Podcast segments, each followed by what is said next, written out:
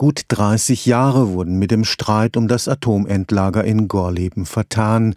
Was damals von Politikern am grünen Tisch entschieden wurde, stieß auf den zähen Widerstand der Bevölkerung vor Ort. Die Politik will es jetzt besser machen. Nach wissenschaftlichen Kriterien und in enger Absprache mit möglicherweise betroffenen Gemeinden soll die Suche nach einem möglichst sicheren Endlager für den hochradioaktiven Atommüll ganz neu beginnen.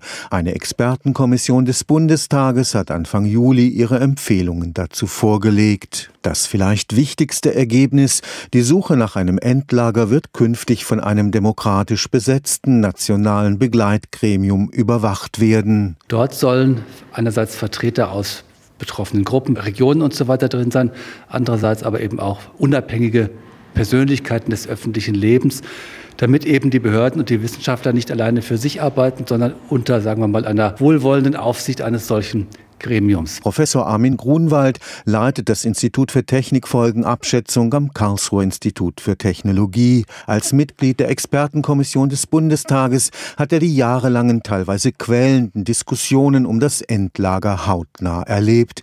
Er ist stolz, dass das Gremium jetzt dringend empfiehlt, die Bürgerbeteiligung auch rechtlich festzuschreiben. Wir können dem Bundestag ja nur empfehlen und nicht mehr tun aber weil eben in unserer Kommission ja auch Mitglieder aus Bundestag und Bundesrat dabei waren und das auch mit ihren Fraktionen jeweils besprochen haben, gehe ich davon aus, dass das auch so umgesetzt wird noch im Herbst. Damit beginnt die Suche nach dem Endlager wieder ganz von vorn, trotz der erheblichen Summen, die Gorleben schon verschlungen hat. Die eine Milliarde Euro, das sind vielleicht sogar 1,6 Milliarden Euro, die in Gorleben bereits investiert worden sind, die spielen als Argument in der Suche nach dem Standort mit der bestmöglichen Sicherheit keinerlei Rolle. Damit das Kriterium der möglichst geringen Belastung zukünftiger Generationen erfüllt werden kann, muss auch weiter geforscht werden. Wir fordern Rückholbarkeit der Abfälle bis zum Verschließen des Bergwerks und auch noch eine Bergbarkeit der Abfälle für einige Jahrhunderte nach Verschluss. Bergbar bleiben die Abfälle aber nur, wenn die Behälter intakt bleiben, in denen sie drin sind. Die Behälter müssen also einige Jahrhunderte auch unter schwierigen geologischen Bedingungen stabil bleiben.